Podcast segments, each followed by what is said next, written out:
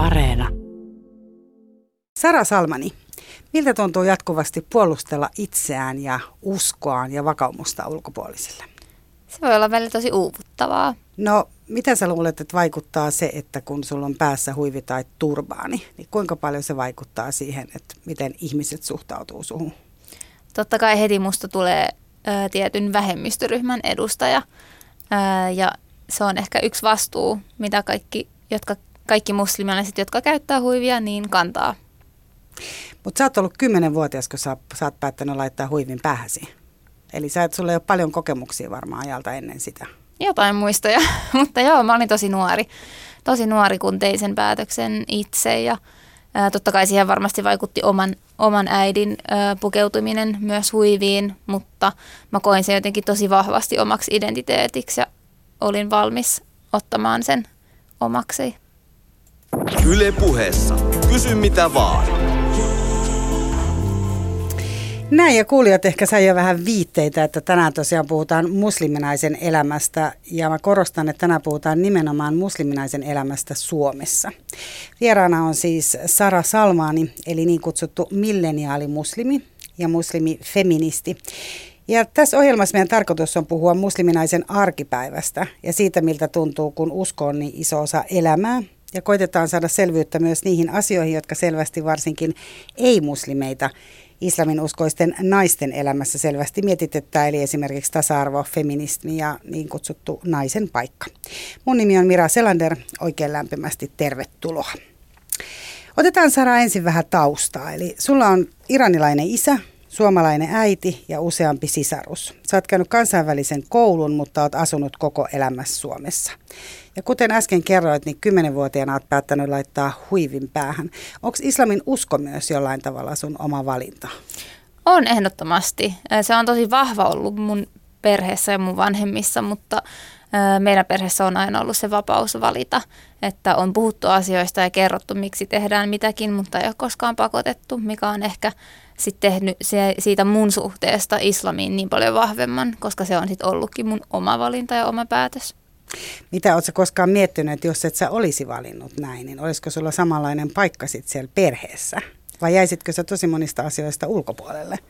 Kyllä mä kokisin, että mulla olisi samanlainen paikka. Mun äiti kuitenkin on äh, käännynnäinen ja hänen perhe on kristitty, että en usko, että olisi mitään ongelmia sen suhteen. Jos ajatellaan ihan tätä uskon harjoittamista, niin sano, mitkä asiat Sara on ne, mitkä näkyy sun arkipäivässä sillä tavalla, että sä harjoitat islamin uskoa? Päällepäin ehkä mä oon itse päättänyt käyttää hijabia eli huivia ja peittäviä vaatteita. Se on ehkä sulle, jos sä näkisit mut, se on niinku se ensimmäinen merkki, että mä oon muslimi.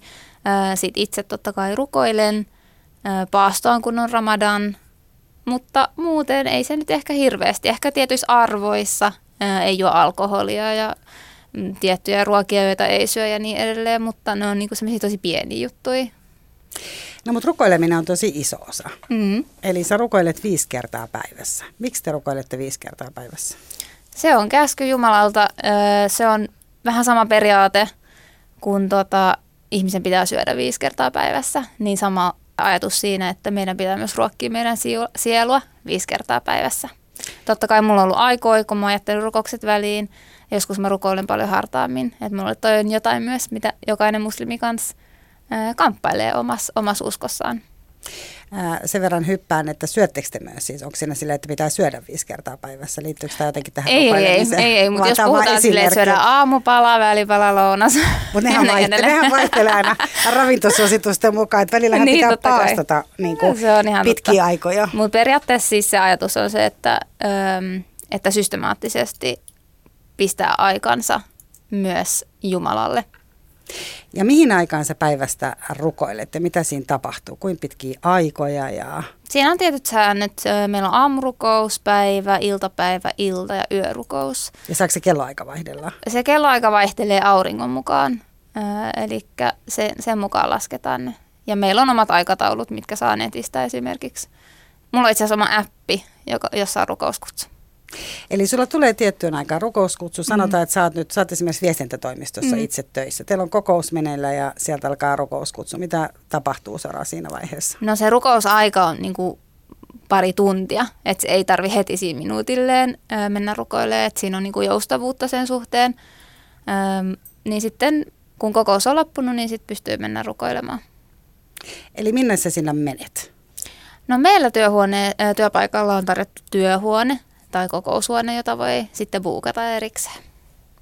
Sitten sä menet sinne itseksesi. Mm. Kuinka pitkän ajan sä oot siellä? Pakolliset rukoukset, meillä on tietyt Koranin jakeet, mitä pitää sanoa. Ja se kestää, mä sanoisin, että se kestäisi about max 5-7 minuuttia, että se ei kestä niin kauaa, mitä luulisi.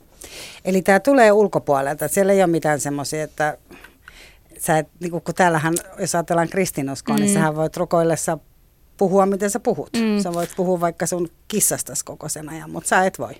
Kyllä totta kai voi, mutta kun tehdään se pakollinen rukous, niin on ne pakolliset jakeet ja eleet, mitkä pitää tehdä. Sitten siihen voi sen jälkeen, kun se rukous, se pakollinen osuus on loppu, niin sähän totta kai pystyt tota lisäämään omaa dialogia, sanotaan näin. No mutta onko se semmoinen rutiini vai pääseekö sä siinä sellaiseen johonkin tilaan? Sä sanoit, että on välillä on mm. aikoja, jolloin sä teet sitä hartaammin ja välillä Mm, ei niin hartaasti. Joo, mun mielestä nyt, nyt tota monta vuotta mä oon tehnyt sen hartaasti ja mä oon itse nähnyt sen, että se on semmoinen rutiini ja mitä enemmän sitä harjoittelee, sitä paremmin se on niin kuin meditaatio. Eli mitä enemmän sä harjoittelet sitä rutiininomaisesti, niin sitä syvemmän merkityksen se antaa sulle. Entäs jos sä oot jossain kaupungilla? Sä oot itse sanonutkin jossain haastattelussa, että mm. olisi tärkeää, että olisi jotain sellaisia paikkoja, että sä joudut itse menemään esimerkiksi vaikka jonnekin porttikonkiin. Joo, se, se saattaa tapahtua, että saattaa mennä vaikka johonkin käytävälle tai öö, jonnekin muualle. Itse, itse ajoittaa ehkä yleensä silleen, että jos tietää, että okei, nyt on rukousaika, niin okei, mä lähdenkin vasta seuraavalla junalla, että mä rukoilen kotona ja sitten mä lähden. Että saattaa miettiä tolleen enemmän. Öö, Mutta sitten tulee, tulee joskus aikoja, että silleen, nyt pitäisi rukoilla, että kohta loppuu se aika. Että pakko niin sitten, sitten vaan luovasti keksiä jonkun tilan, jos saa vähän rauhaa. Ja pitääkö sinä aina olla kuitenkin yksin? Öö, rukous on yksilöllistä, mutta sen voi tehdä myös yhteisönä. Eli samaan aikaa kaikki tekee ne samat, samat eleet. Eli pystyy tehdä myös yhteisönä. Ja muslimeilla on perjantai-rukous, jolloin sitten tullaan kaikki, kaikki jotka pystyy, menee moskejalle ja rukoillaan sitten yhdessä. Mutta se on se sama rukous, mitä tehdään, tehdään yksilönäkin. Eikö sitten ole aika sellainen niin kuin kansainvälinen olo, jos tietää, että kaikki tekee sitä samaa? Ja mä ajattelin, että tämmöisissä niin meditaatioäpeissä on tällaisia, että meditoidaan yhtä aikaa ja ollaan niin kuin kontaktin sitten muiden kanssa ja sitten kiitetään sen, mm, no, sen meditaation jälkeen. Onko tässä vähän niin kuin samaa? Se on vähän samaa ja sehän luo semmoisen ihan oman energiansa, mikä on mun mielestä tosi, tosi syvällistä, jos, jos miettii sitä tarkemmin. Yle Puhe. No entäs tämä päihteettömyys? Mm. Sä oot ollut aina päihteetön vai oot sä ollut koskaan alkoholia? En, mä oon streittari. Sanotaanko enää streittari, mä oon sen verran vanha. Ja nyt, nyt on niin paljon streittareita tänä päivänä, tai nyt, nyt on ilmeisesti taas ollut enemmän tätä humalajuomista nuorison mm. keskuudessa, mutta nythän ei, se ei ole ehkä enää niin iso ongelma Suomessa, jos ajattelee, että nyt on ehkä helpompi olla. Mä voisin kuvitella, että sä oot kuitenkin niin kuin sitä ikäluokkaa, mm. että, tota, että on varmaan joutunut perustelemaan. Joo, ehdottomasti ja ei ollut mitään muita ehkä vaihtoehtoja. Jos halusi teinen lähteä ulos, niin oli tyyli Amarillo ja joku baari. Niin ei oikein ollut houkuteltavaa. Ja tuli tosi paljon usein kysymyksiä, että ai sä juo, että no miten sä pidät hauskaa? Joka oli tosi tosi huvittavaa. Mm, ja tota, joo, ei ole kylläkin tehnyt mieli. Pystytkö sä pitää sit hauskaa kuitenkin niin kuin samalla tavalla, että pystytkö tanssimaan? Joo, mä oon hauskaa seuraa. Onko sun lupa tanssia esimerkiksi, jos sä oot jossain Amarillossa, tanssitaanko Amarillossa. Mä heti rupesin miettimään, että siellä on muuten aika huonot tällaiset alkoholittoman juotavia valikoimat. Sehän on yksi ongelma ollut ee. pitkään, että ei ole ikinä mitään vaihtoehtoja, että juoda jotain niin Itse asiassa nyt noin moktailit, niin nehän on tosi kovaa huutoa. Esim. Jenkeissä ja Briteissä on tosi paljon baareja, jossa ei myydä alkoholia ja niistä on tullut tosi kova hitti. Että pitäisiköhän semmoinen perustaa Suomeen. Tiedä. Niin, tälläkin mä oon kuullut kyllä sanan mocktail jossain, vai ehkä se oli Tallinnassa, en muista. Mutta joka tapauksessa, että, että tavallaanhan se on ollut sellaista mm, sillä tavalla ei niin nautinnollista, mm. jos voi sanoa, että ollaan siellä appelsiinimehulla tai jollain pussiteellä. Mutta miten tämä tanssiminen? No se on mun mielestä tosi yksilöllistä. Öö, riippuu ihmisestä, miten haluaa pitää hauskaa. Mä tykkään tanssia. Eli sä oot voinut aina kuitenkin toteuttaa sitä puolta. Joo, kyllä mä itse olen pystynyt joo. Mutta kyllä mä tiedän totta kai, että se ei ole ehkä kaik- kaikkien mielestä niin sanottu soveliasta. Että se niin riippuu perheestä, mistä tulee tai omista arvomaailmoista. Miksi ei saisi tanssia? Mikä, mikä, miten se Korani jotenkin sen kieltää, tiedätkö sitä? Ää, ei Korani sitä kiellä, että ää, mä en itse asiassa tiedä tuota yhtään, että mistä se tulee, että ei saisi tanssia, mutta ehkä se on enemmänkin semmoinen, en sanoisi siveliäisyyskysymys, vaan sellainen, että vaikea vastata tuohon oikeastaan. Mä en tiedä, mistä se johtuu. Mutta koit se nuorena esimerkiksi semmoista ulkopuolisuutta, sitten sä et juonut ja, ja muut joi ja oli, oliko No mun omat kaverit ei ehkä ollut, me oltiin sellaisia elokuvanörttejä ja tykättiin tehdä erilaisia sketsejä itse ja kuvattiin kaikkea. Mä olin roolipelaaja, joka ei tarkoita sitä, että mä pukeuduin asuun, vaan heiteltiin noppaa pöydässä ja pelattiin eri Dungeons and Dragons pelejä. Et se vähän riippuu omasta kaveripiiristä kanssa totta kai. Mikä oli Sara sun lempiroolihahmo? Mä olin semmoinen ankka, velho. Ehkä mä en mene yksityiskohtiin. Yle Puhe. No Ruusa haluaa tietää kättelystä. Miksi nainen ei voi, miksi musliminainen ei voi kätellä vierasta miestä ja vice versa? Mihin kättelemättömyys perustuu? Mä itse kättelen, mä jopa halaan, että on mun mielestä taas tosi yksilöllinen kysymys. Ja ehkä se johtuu myös siitä, että sitä nähdään islamilaisessa kulttuurin epäkunnioittavana. Että se on vain kunnioituksen osoitus siinä määrin, missä Japanissa esim. kumarretaan. Ja totta kai islamissa myös on niin eri sukupuolten välinen suhte, suhteet ja se vuorovaikutus on tosi erilaista. Ja ehkä länsimaalaisista se vaikuttaa tosi oudolta, mutta sitten taas jos mietitään, että ehkä jos Suomessakin on joitain ö, traditioita, jotka voi vaikuttaa tosi hassulta taas toisiin silmin. Esimerkiksi se, että mennään saunaan alasti perheen kanssa. Niin, et se ei taas meille suomalaisiin vaikuta mitenkään oudolta, mutta sitten ulkopuolisin silmin se saattaa vaikuttaa tosi absurdilta ja tosi ehkä väärältä. Et se vähän riippuu, millä linsseillä katsoo asiaa. Voiko sä mennä saunaan niin kuin esimerkiksi vielä niin kuin miesten kanssa? Ei, en mä mene. Mä käytän huivia, niin Sä et mene edes niin kuin oman perheen miesten kanssa Ei, tai se ei edes ole. oman miehen kanssa. ei se olisi tosi outoa. Ah, oman miehen, no se on eri juttu.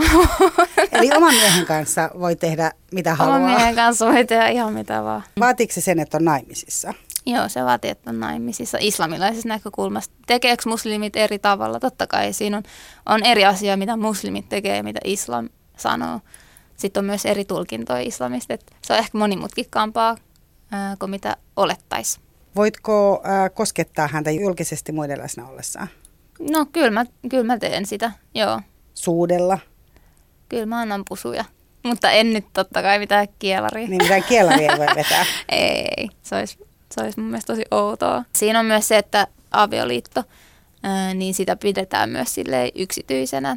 Tai mun mielestä se on vaan niin kunnioituksen osoitus muita kohtaa enemmänkin. Mutta eikö se olisi tunnu sitten hämmentävältä, jos ajattelee mitä kaikkia voi nähdä niin kuin elokuvista. Mm. Ajattelee ihan, ehkä nyt Suomi ei ole sellainen maa, missä täällä hirveästi nyt kielareita vedettäisiin. Mm. Tai Tämä on tavallaan aika helppo maa siinä mielessä, että täällä ei niin hirveästi ehkä puoliso julkisesti kosketellakaan, mutta on aina pariskuntia, mm. jotka vaikka imuttaa tai mm. muuta vastaavaa.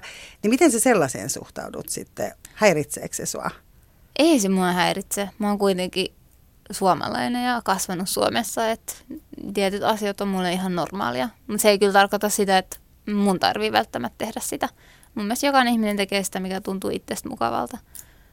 Mutta esimerkiksi elokuvien seksikohtaukset mm. tai muut, niin... Silmät kiinni. Okei, okay. niin?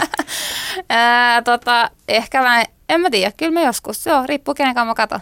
On se nyt vähän perheen outoa. Sitten skipataan. Ne. Ne. No porno ei varmaan voi No ei. kenenkään kanssa. Onko se semmoinen, että Kyllä siinä on, tiet, ää, ei sitä pidetä niinku hyväksyttävänä. Mutta sitten tekeekö ihmiset sellaista?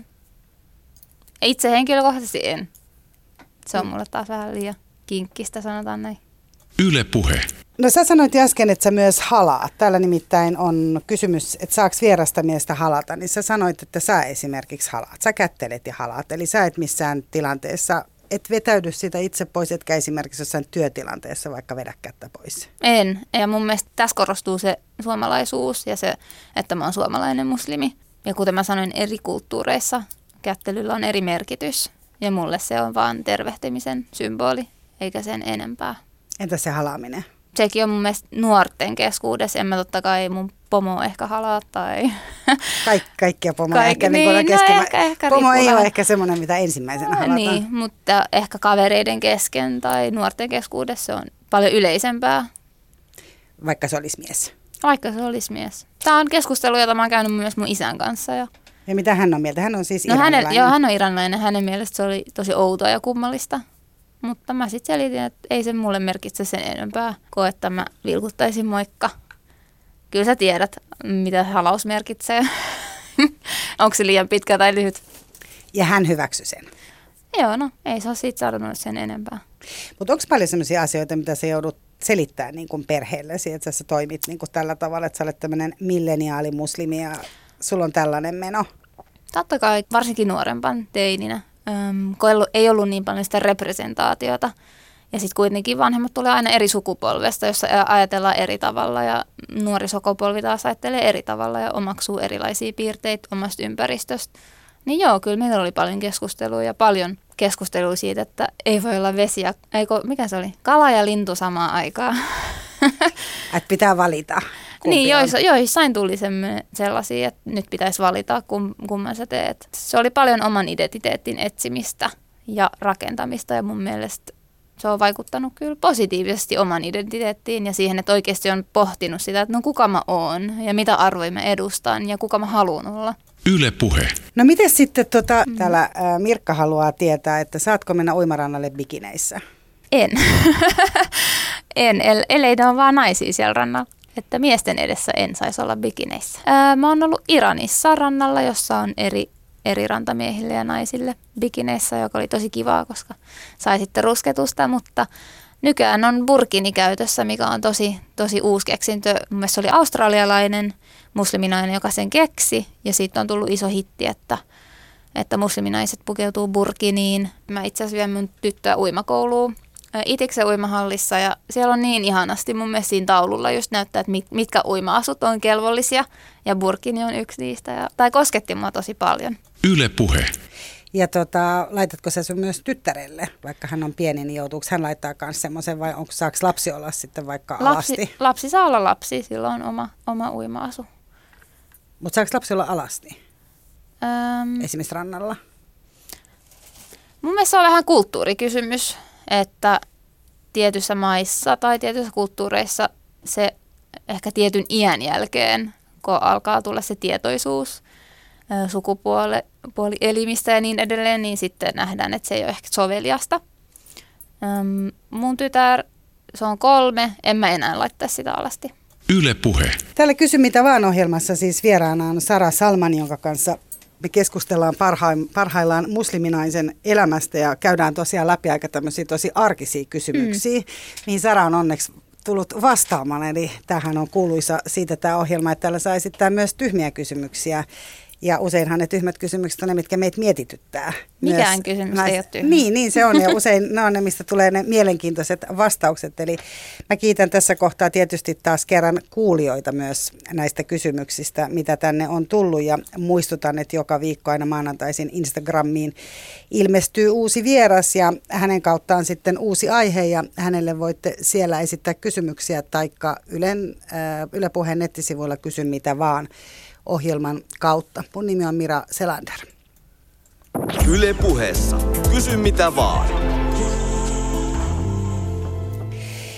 No ennen kuin mennään vielä näihin äh, kuulijoiden esittämiin kysymyksiin, mitkä liittyy muun muassa tähän huiviin, josta on tullut aika paljon, ja tähän naisen asemaan, niin äh, sä oot Sara ottanut monta kertaa tässä jo esiin sen, että, se, että nämä asiat liittyy tosi paljon siihen, mistä sä olet. Ja asiat mm. liittyy tietysti siihen, minkälaista perheestä tulet ja kuinka aktiivisesti itse harjoitat sitä uskontoa.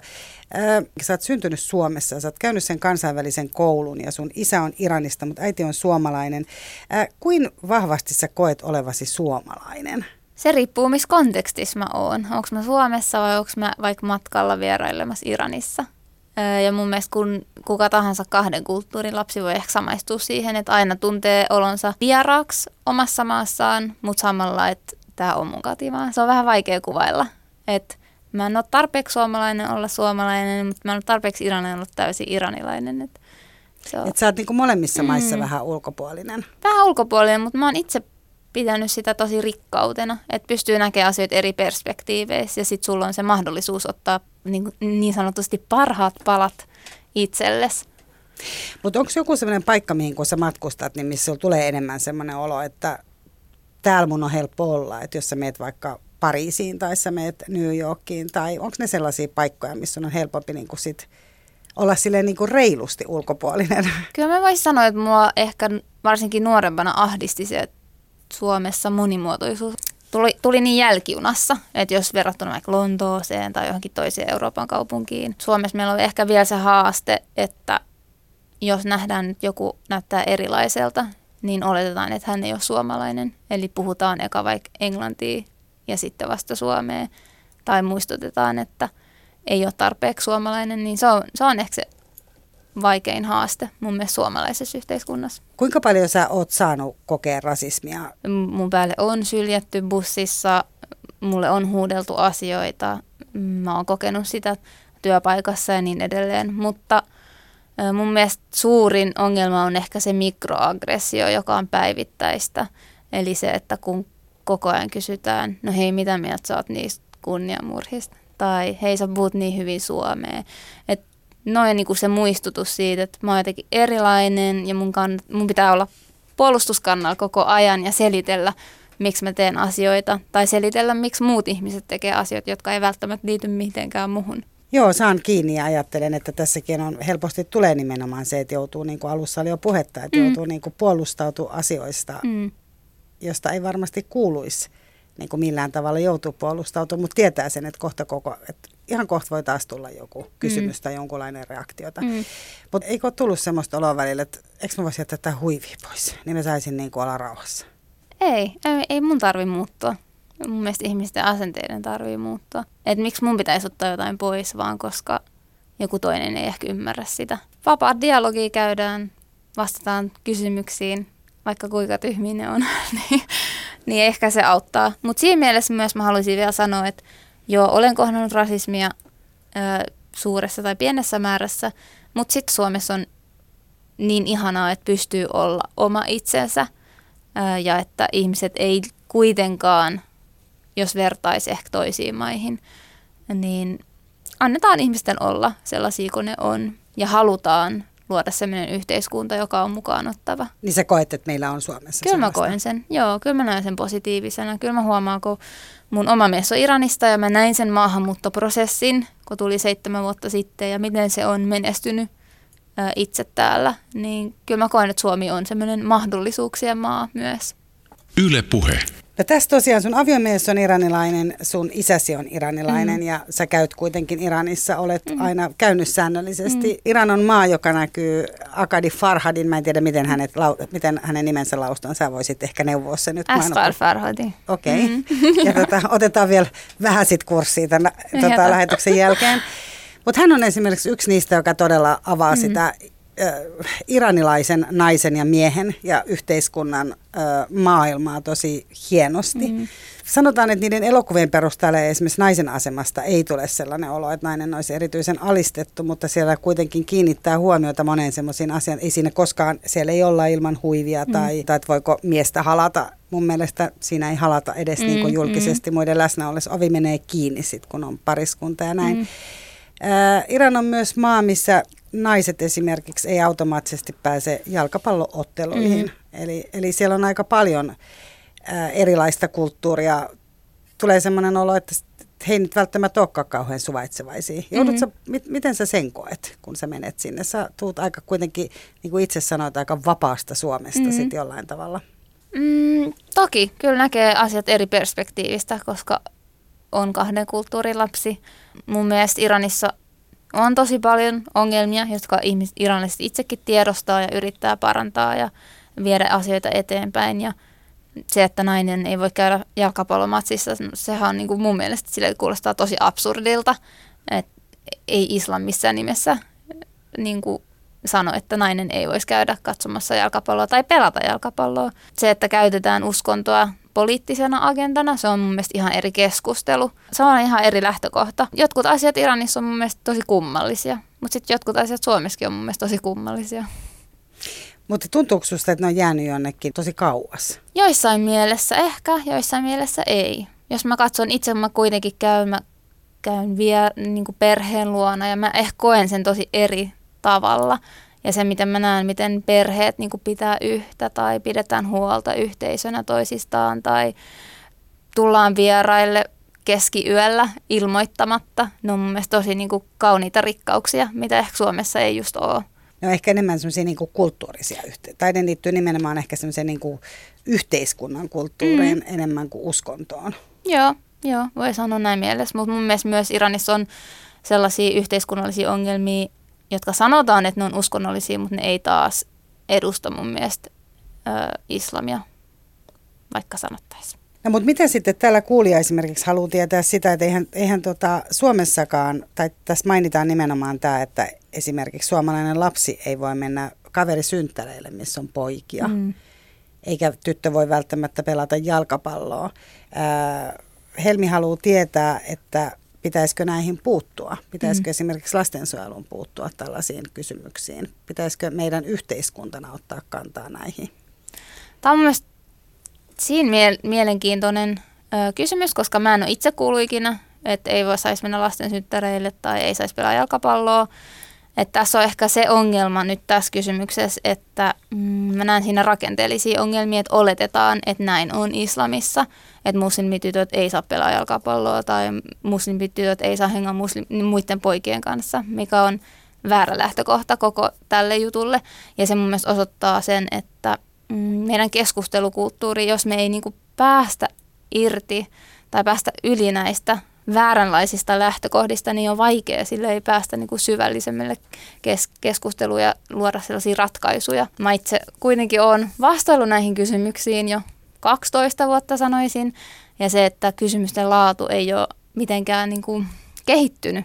Tai vielä kysytään niitä samoja kysymyksiä, että miksi musliminaiset on näin, tai miksi halal liha tälle. Ja, niin se on mun tosi on, iso ongelma. Yle puhe. Miten sä haluaisit Sara avata sen, koska ö, Täällä, täälläkin tosiaan on tulossa lisää siis näitä mm-hmm. peruskysymyksiä, mitä me käytiin läpi etukäteen. Ja sitten tosiaan niin kuin nimenomaan tästä tyttöjen ja naisten tilanteesta. Mm-hmm. Eli kyllähän se meidän, varsinkin ei, niin kuin mm-hmm. ei-muslimien käsitys on pitkälti se, että, että nainen on jollain tavalla alisteisessa mm. asemassa. Ja kyllähän jotkut niin kuin musliminaiset myös on sitä mieltä, että mm. esimerkiksi muslimi, muslimifeminismi ei ole positiivinen asia, koska mm. se se jättää niin kuin huomioitta nämä epäkohdat. Mm. Ehkä suurin ongelma ja se, mitä mä itse, minkä kanssa mä itse kamppailen, on, että muslimeita ei nähdä yksilöinä. Meidät laitetaan yhteen isoon massaan. Musliminaiset laitetaan yhteen isoon massaan, mitä on kuitenkin lähes kaksi miljardia maailmassa. Se, että puhutaan mitä Saudeissa tapahtuu, mitä Iranissa tapahtuu. 20 prosenttia muslimiväestöstä on vain lähi Kaikki muut asuu muualla.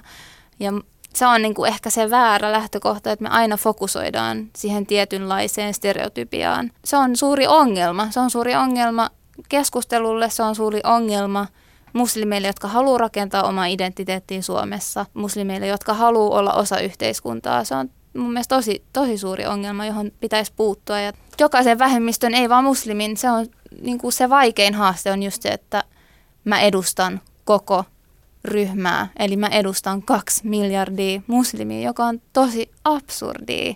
Että jos me mietitään Suomessa, mä tykkään laittaa tällaista vastakkainasettelua, mutta mä haluan vaan osoittaa sen, että kuinka absurdi tämä keskustelu on mulle sille muslimina. Naisiin kohdistuva väkivalta Suomessa on EU-ssa kaikista korkein. Milloin me ollaan kysytty Tepolta tai Sepolta tai sulta vaikka, että hei, miksi, miksi suomalaiset tekee näin? Miksi tämä on teidän kulttuurissa? Miksi te hakkaatte teidän naisia?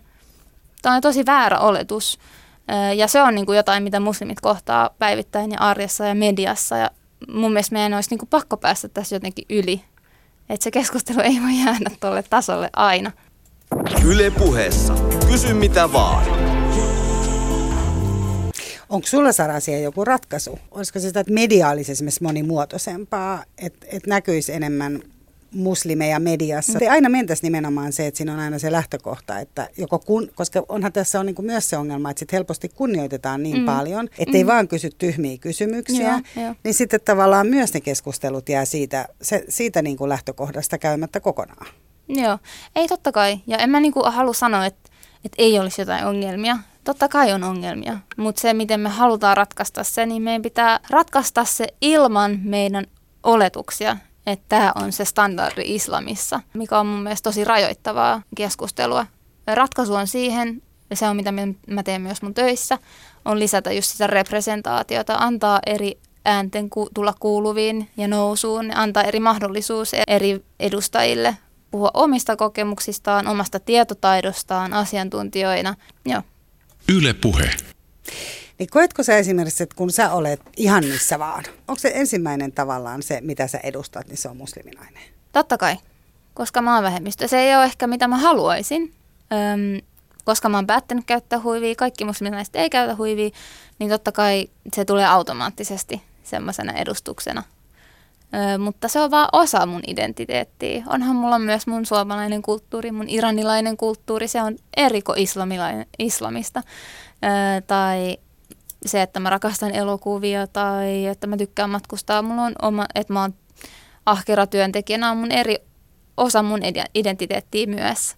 Et Äiti. äiti. Sulla on oma luonne, sulla on Joo. ehkä omat preferenssit, omat niin Kyllä. ruokasuosikit ja Jep. niin edespäin. Että on niin kuin ja siitä paljon... koostuu se kokonainen identiteetti. Että me, että se on niinku se haastavin juttu, kun puhutaan vähemmistöedustajien kanssa, että nähdään asiat niin mustavalkoisena, eikä, eikä muisteta sitä moninaisuutta, mikä ihmisissä on. Mitkä on ne kohdat, Sara, milloin ää, sä tiedät, että sä joudut ihan varmasti kohta vastaamaan niin kuin, tiettyihin kysymyksiin tai sulle san- ollaan inhottavia jossain tai sulle huudellaan tai muuta. Mitkä on ne kohdat? Kunniaväkivalta on varmaan yksi.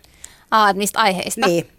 Joo, mm, mä muistan hyvinkin, että mä olin elokuvakoulussa opiskelemassa, niin silloin ää, tuttu luokkakaveri tuli ja kysyi, että hei mä haluan tehdä kunniamurhista tuota leffan, että tunnet sä ketään? Ja toi oli mulle silleen, what? En tunne. Niinku, ja ei mitenkään vähättele kunniamurha, joka on tosi vakava ongelma. Mutta taas toi oletus se, että, että miksi mä tuntisin jonkun, miksi mut assosioidaan tohon. Sitten totta kai huivikeskustelu on yksi suurin juttu, tollaisia asioita. Mutta vielä mä tarkennan, koska mä sanon epäselvästi, niin Mm. esimerkiksi että tapahtuu kunniamurha tai tapahtuu Mm. terrori-isku. Mm. Niin onko se esimerkiksi, onko se myös semmoinen kohta, milloin sä tiedät, että sun kannattaa, sä tiedät, että kohta, kohta joku kysyy sulta jotain, että kohta sä joudut niinku vastaamaan kysymyksiin tästä. Totta kai. Mä voin sanoa sen, että jos joku terroristi-isku tapahtuu ympäri maailmaa, jokainen muslimi miettii, please, älä sano, että sä oot muslimi. Koska se tuo, meille sit, tai siis se vaan aiheuttaa niin paljon huolta ja siitä, että taas meidät leimataan ja laitetaan yhteen massaan jonkun yksilön teosta. Yle puheessa. Kysy mitä vaan. No, palataan nyt näihin, näihin tiettyihin kysymyksiin. Eli tota, kun tämä aihe oli mie- mielessä, niin mä kysyin yhdeltä ää, muslimiystävältä, että mikä on semmoinen aihe, mikä esimerkiksi voisi ärsyttää. Hän sanoi, että no, huivi on semmoinen, että siitä ei kannattaisi hirveästi kysellä. Mm-hmm. No tästä on tullut kuitenkin eniten Joo. sit kysymyksiä. Ja kun sä olet kuitenkin vastaamassa näihin kysymyksiin, niin puhutaan vähän siitä. Onko sulla jotain sellaisia, mistä sä seuraat esimerkiksi huivimuotia? Täällä kysytään. Ää, mä en itse seuraa mitään trendejä tai muotia, mutta duunin kannalta mä tiedän, että mitä on meneillä maailmassa. Ja tällä hetkellä puhutaan tosi paljon modest fashion liikkeestä. Siihen ei ole hyvä suomennosta mun mielestä, mutta se on tosi mielenkiintoista just, että miten nämä milleniaalimuslimit globaalisti on luonut sellaisen yhtenäisen trendin, miten käyttää eri huiveja tai vaatteita ja niin edelleen. Ja se on ollut tosi, siis sehän on tosi nousussa ja tosi kuuma juttu ja on huomioitu ihan niin kuin suurissakin muotinäytöksissä. Ja on Modest Fashion Weeks Dubaissa ja Lontoossa ja Istanbulissa ja niin edelleen. Et sit se on ollut tosi siistiä nähdä, koska mun nuoruudessa tota taas ei ollut yhtään. No mistä sä silloin sitten sait äh, vinkkejä? Mm, mun mielestä suurin osa meistä, jotka käyttää huivia, niin piti vaan olla luova. Et sun piti vaan itse keksiä, että miten mä nyt tämän laitan ja mikä vaate sopii mihinkin ja niin edelleen. Et ei voinut kävellä ostoskeskukseen ja mennä tuohon liikkeeseen ja ostaa just ne vaatteet, että piti olla luova. Voiko huivilla äh, ilmaista jotain asennetta tai mielipiteitä?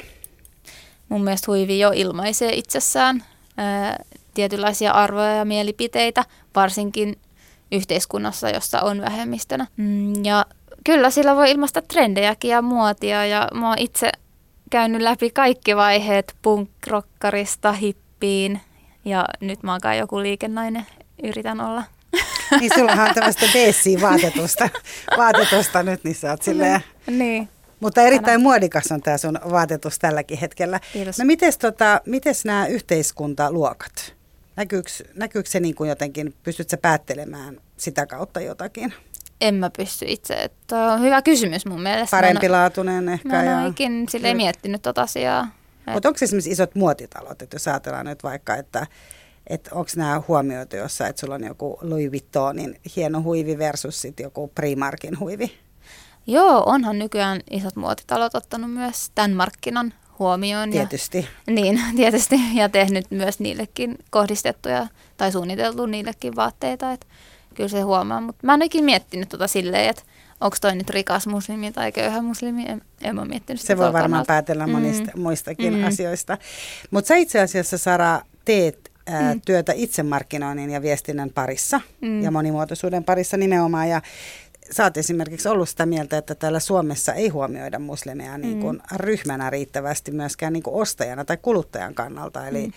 olet tehnyt muun muassa tänne Helsingin itikseen kampanjaa Ramadanin aikana. Mm. Eli sä oot sitä mieltä, että täällä menetetään rahaa. Menetetään rahaa. Mun mielestä se on niin kuin sellainen asia, mikä herättää yrityksiä, koska yrityksethän tavoittaa voittoa, mutta mulle henkilökohtaisesti siinä on paljon syvempi merkitys, eli just puhutaan siitä representaatiosta tai edustuksesta.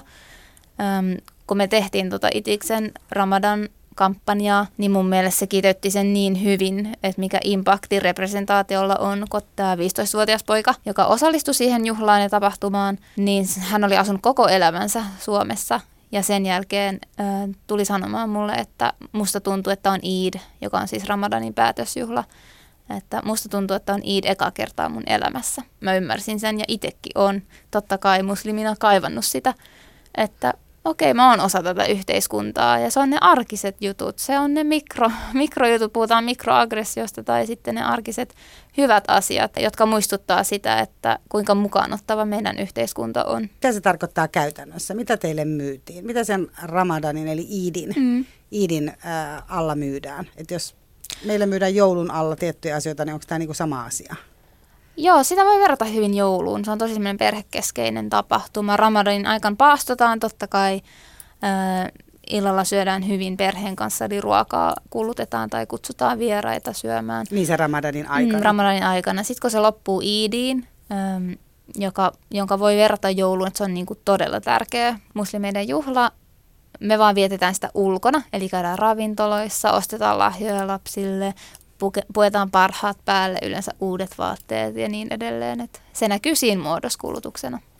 Niin se kuulostaa kuin nimenomaan kuluttamiselta. Joo. Eli entäs sitten tämmöisenä aikana tämä kulutushan ei ole mikään, vaikka meidän kaikkien pitäisi hirveästi kuluttaa, mutta se ei ole kuitenkaan tunnu, niin kuin, tuntuu moraalisesti aika arve, mm-hmm. arveluttavalta tällä Joo. hetkellä. Miten sä Eikö se ole vähän väärin, että tavallaan löytää sen paikkansa yhteiskunnasta sen kulutuksen kautta? No se on yksi tapa, ei se ole ainoa tapa, se on yksi, yksi tapa ja kulutus voi olla myös kestävää. Ää, mun mielestä myös se on jotain, mitä monet muslimistartupit ympäri maailmaa myös yrittää keskittää niiden huomioon siihen, että meidän kuluttaminen, koska kulutusta tehdään, sitä ei voi välttää mitenkään mutta miten siitä voidaan tehdä kestävämpää ja mukaanottavampaa. Tuli mieleen, että tällä hetkellä esimerkiksi nuoret käy tosi paljon kirpputoreilla, mm. ne käy hirveästi etsiä niinku vaatteita sieltä, mm. tietyt ryhmät, ettei tietenkään niinku kaikki.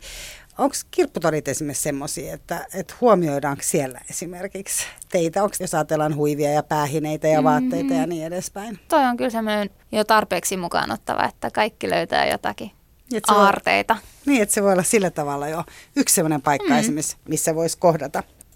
Yle puheessa. Kysy mitä vaan.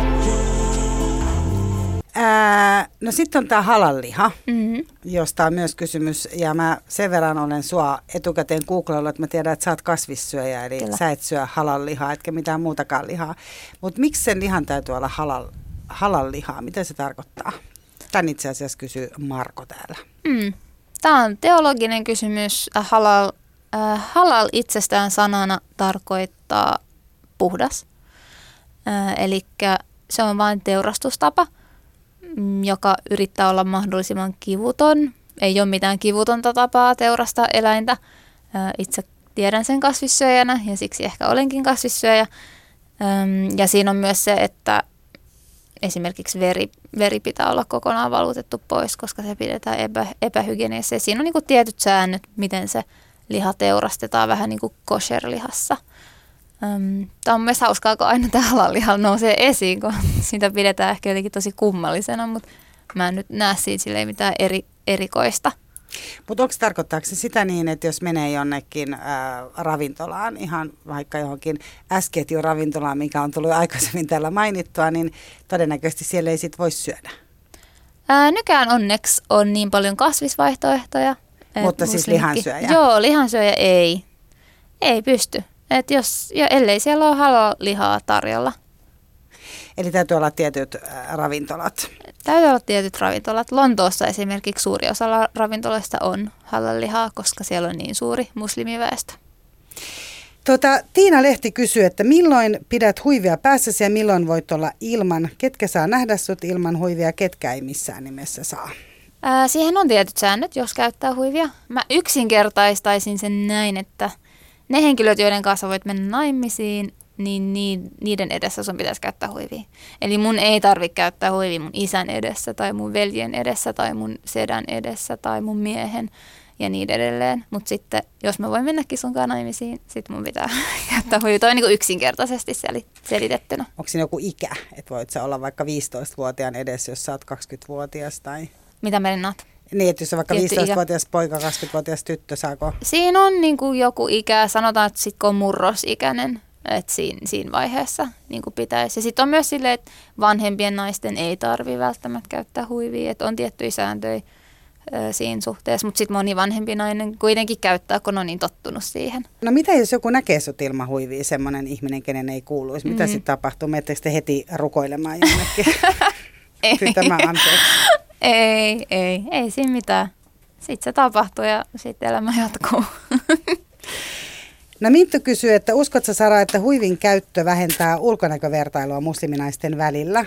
Mitä kaikkea huivin kautta voi islaminuskoisten keskuudessa ilmaista? No tähän tuli itse asiassa mm. jo Mm. vastaustakin, kun sä puhuit, että siinä voi olla asennetta ja niin Siinä on edespäin. asennetta ja muotia. Toi oli mun mielestä, anteeksi, mikä se kysymys oli Et alussa? voiko huivin käyttö vähentää ulkonäkövertailua Mm. musliminaisten Toi oli- välillä? Toi on musta tosi hyvä kysymys. Mä en ole ikin miettinyt tota. Mun mielestä se on ehkä naivia sanoa, että ulkonäöllä ei ole väliä myös muslimeiden keskuudessa. Kyllä se on vaan jotenkin niin biologista meissä, että, että uskaltaisin väittää, että on väliä kuitenkin. No esimerkiksi tuolla Vauva-lehden keskustelupalstalla mm. oli maininta sitä, että esimerkiksi burka olisi sellainen vaate, että siellä pystyy, että niin kuin, tavallaan nainen saa olla paljon enemmän sitä, mitä hän on, että kun hänen ei tarvitse koko ajan pukeutua johonkin tiukkaan Mm, ja, mm. ja muuta. Etkö ole koskaan ajatellut siltä kannalta? Se on tota mun mielestä niin yksilöllistä kanssa. Että joillekin se voi määritellä enemmän vapautta, toisille ehkä se riistää niiden vapauden. Et se on mun mielestä tosi yksilöllistä, miten kokee ö, oman vaatetuksen. Mä itse koen huivin tosi vapauttavana ja ehkä mä itse koen sen tosi voimaannuttavana, varsinkin kun mä tiedän, että mä oon tämmöinen underdog täällä suomalaisessa yhteiskunnassa, niin se on jotain, mistä mä oon aina ollut ylpeä ja mä en niin kuin ikinä luopuisi siitä. Yle Puhe. Mitä kaikkea se antaa? Selitä vähän. Se on vaikea selittää, sitä on vaikea sanoin kuvailla. Totta kai se on myös tosi uskonnollinen ja niin kuin hengellinen asia. Se muistuttaa mua Jumalasta, se muistuttaa, että mua on muslimi, se muistuttaa, että mulla on tietynlaiset arvot.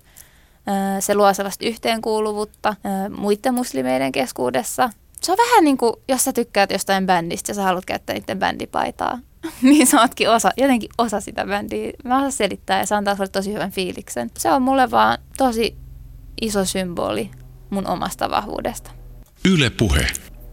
No miten ihan se niinku uskossa oleminen, kun Mhm. eihän uskossa oleminen on mitenkään muodikasta. Siis tavallaan niin kuin henkistyminen mm.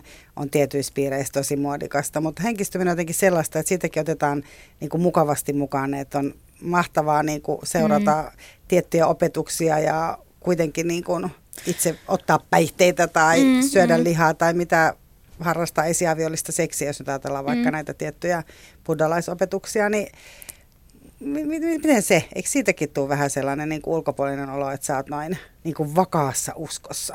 Ähm, eihän mä niin kuin mene nyt puhumaan ihmisille, että minä uskon Jumalaan ja minä rukoilen viisi päivää. Se on tosi henkilökohtainen asia. Että totta kai jos jollakin on joku, että ne haluaa kysyä siitä, niin voidaan käydä keskustelua. Mä tykkään käydä keskustelua Jumalasta ja tuonpuolisesta elämästä ja mitä tapahtuu kun me kuollaan. Mun mielestä tässä kiireisessä elämässä me niin helposti unohdetaan se. Nykyään myös puhutaan paljon wellnessista ja well-beingista ja ehkä sillä on vaan annettu erilainen terminologia, mutta sitä samaa asiaahan se ajaa takaa.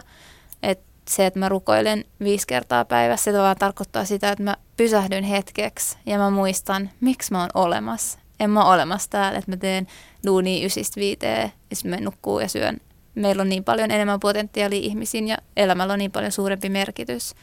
Että se antaa niin kuin sen hetken miettiä sitä, että ai niin, kyllä asioilla on suurempi merkitys.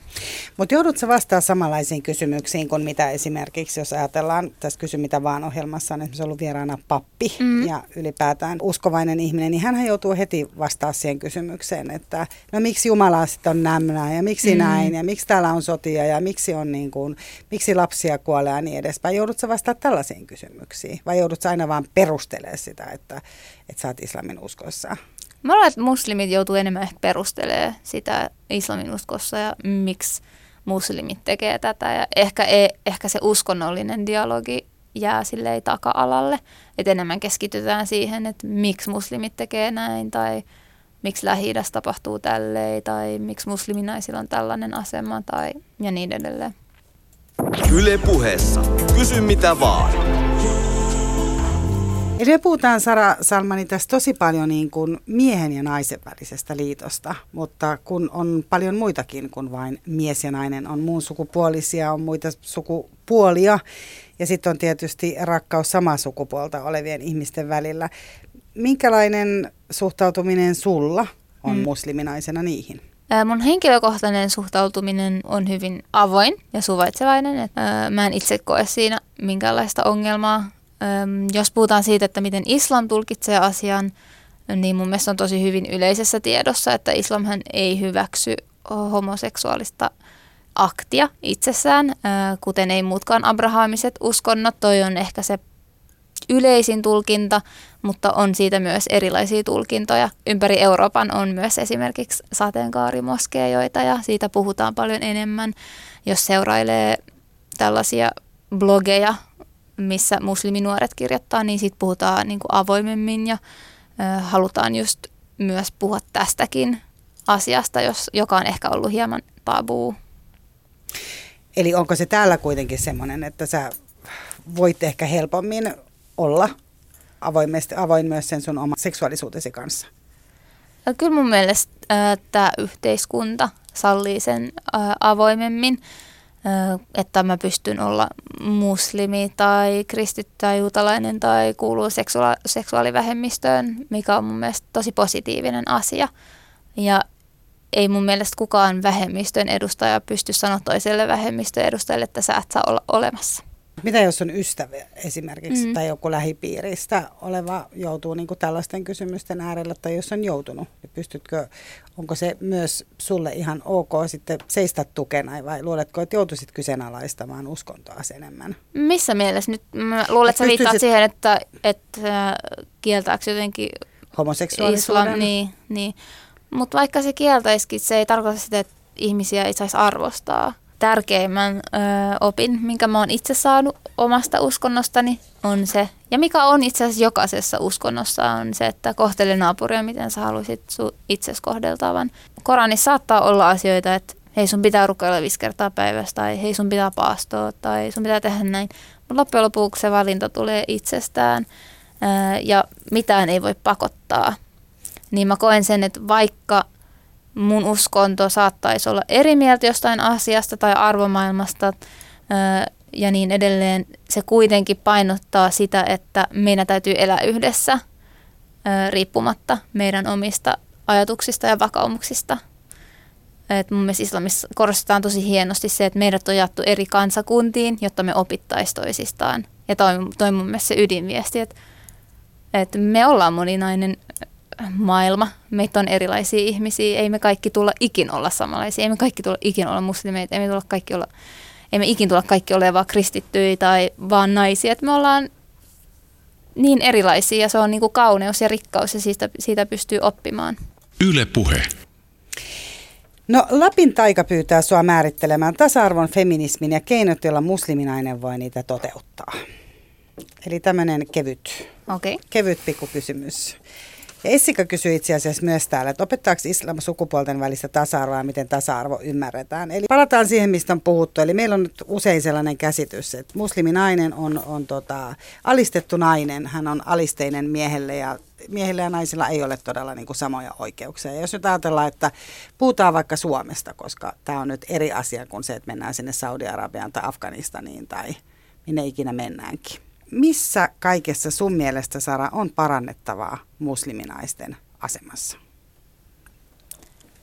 Öm, mun mielestä on vähän kinkkeli kysymys siinä mielessä, että mun kokemukset saattaa olla hyvin erilaiset kuin toisen musliminaisen kokemukset tai mun lähipiiri saattaa olla tosi erilainen.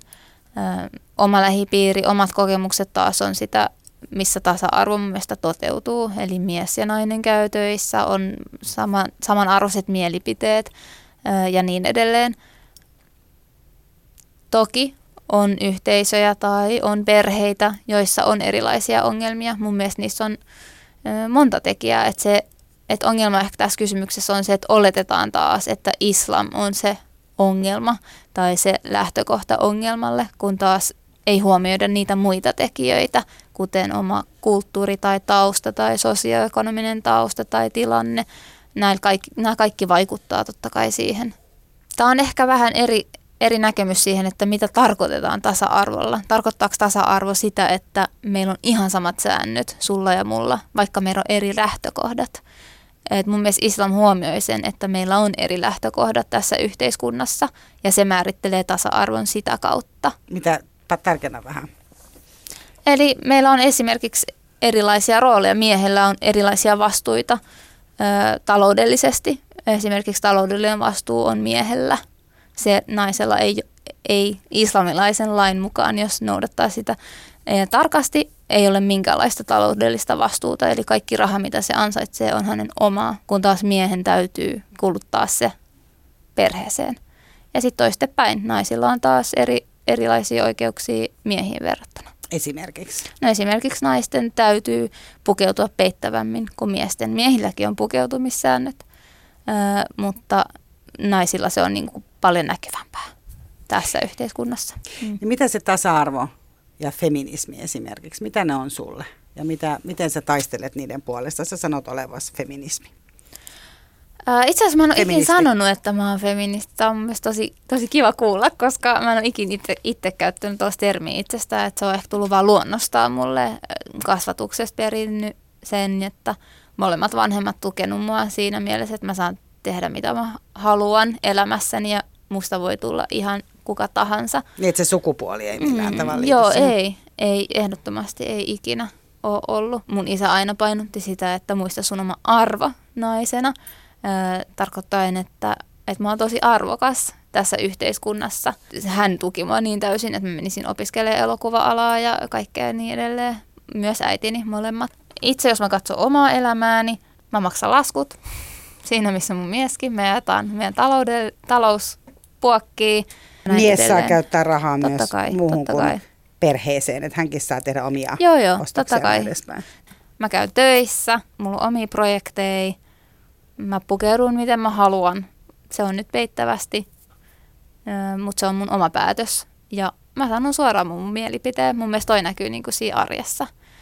Että meillä on niin kuin miehen kanssa aina tosi avoin keskustelu ja dialogia. Ja, ja jos se onkin silleen, että, että mun pitää jäädä työ, mm, myöhään töihin tänään, niin mä se, hei, että mun pitää jäädä myöhään töihin, että me saa hakea mun lapsi tai meidän lapsi. Et mun mielestä tuossa näkyy niinku arjessa. Eli aika tämmöisiä samanlaisia tasa-arvokysymyksiä joka tapauksessa, kuin mitä on myös ei-muslimilla. Joo. Kumpi siivoo enemmän Jep. tai ollaanko tässä tasa-arvoisesti. Mm. Entäs nämä, mistä puhutaan? On kuitenkin niin kuin paljon sellaisia asioita, mistä puhutaan, että naiselle ei olisi yhtä samanlainen niin kuin päätäntävalta asioilla tai, tai ja itse asiassa täällä on, Blaugrau oli kirjoittanut esimerkiksi siihen, että usein ajatellaan, että esimerkiksi näissä niin kuin ääritapauksissakin, Mm. niin naista ei pidetä edes niin kuin tavallaan uskonharjoittajana samalla tavalla. Että jos on näitä äh, esimerkiksi, hän käytti termiä äh, isisnoita, mm-hmm. eli, eli jos on kysymys niin kuin tällaisista naisista, niin ei uskota, että hän voisi olla toimija, vaan ajatellaan, että hän on hän on vaan niin kuin miehen tai rakkauden tai muun perässä. Niin tavallaan se, että nainen ei ole samalla tavalla, ei, ei kuulosta siltä, että, että voisi olla samalla tavalla toimia, niin mitä sä siitä ajattelet?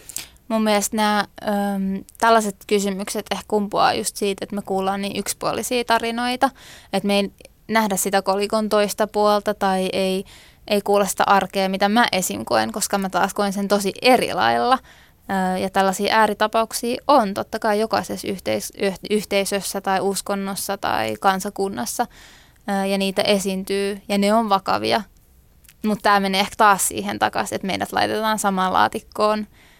Kun alholileirin naiset ja, Kyllä, ja, ja Kyllä, sitten, ja mun on vaikea, niin kuin, mun on henkilökohtaisesti tosi vaikea vastata tuohon, koska en mä tiedä, miksi joku liittyisi vaikka isikseen. Se on mulle tosi monimutkainen kysymys, jo- johon varmasti vaikuttaa monta tekijää. Mutta ko, äh, koetko sä, että sun, tavallaan, että sä saat olla samanlainen toimija Mm. kuin, kuin muslimimies? Koen, ehdottomasti. Koen.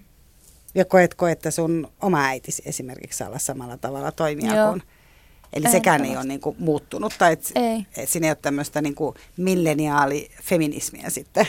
Ei, kyllä mä koen sen itse, että ö, mun mielestä taas, että se on niin yksilöllistä ja se riippuu niin paljon perheestä ja perheen arvostakin. Että meille taas on opetettu, että islamissa just kannustetaan tasa-arvoon ja siihen, että tytöillä ja pojilla on sama mahdollisuus. Toteutuuko tämä kaikissa muslimiperheissä? Mä en pysty puhumaan niiden puolesta.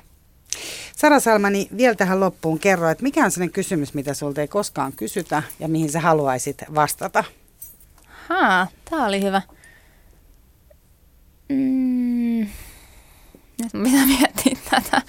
Kysymys, mitä multa ei koskaan kysytä. Apua, multa kysytään niin paljon kysymyksiä, että tää on tosi vaikea. Annaks mulle hetken miettiä? Mm. Okei, okay. miten tehdään maailman paras pizza? Ja mä osaan tehdä maailman parhaan pizzan. No miten maailman paras pizza tehdään? Se tehdään rakkaudella ja hyvällä taidolla ja harjoituksella. Ja ilmeisesti durum vehnäjauhoista voisin kuvitella. Lämmin kiitos Sara Salmani, että tulit Kysy mitä vaan ohjelmaan vieraaksi. Kiitos, että vastasit kaikkiin mahdollisiin kysymyksiin. Eli jaksoit käydä ne taas kertaalleen läpi.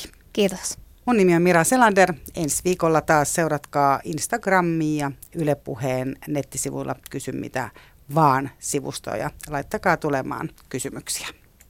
Yle puheessa. Kysy mitä vaan.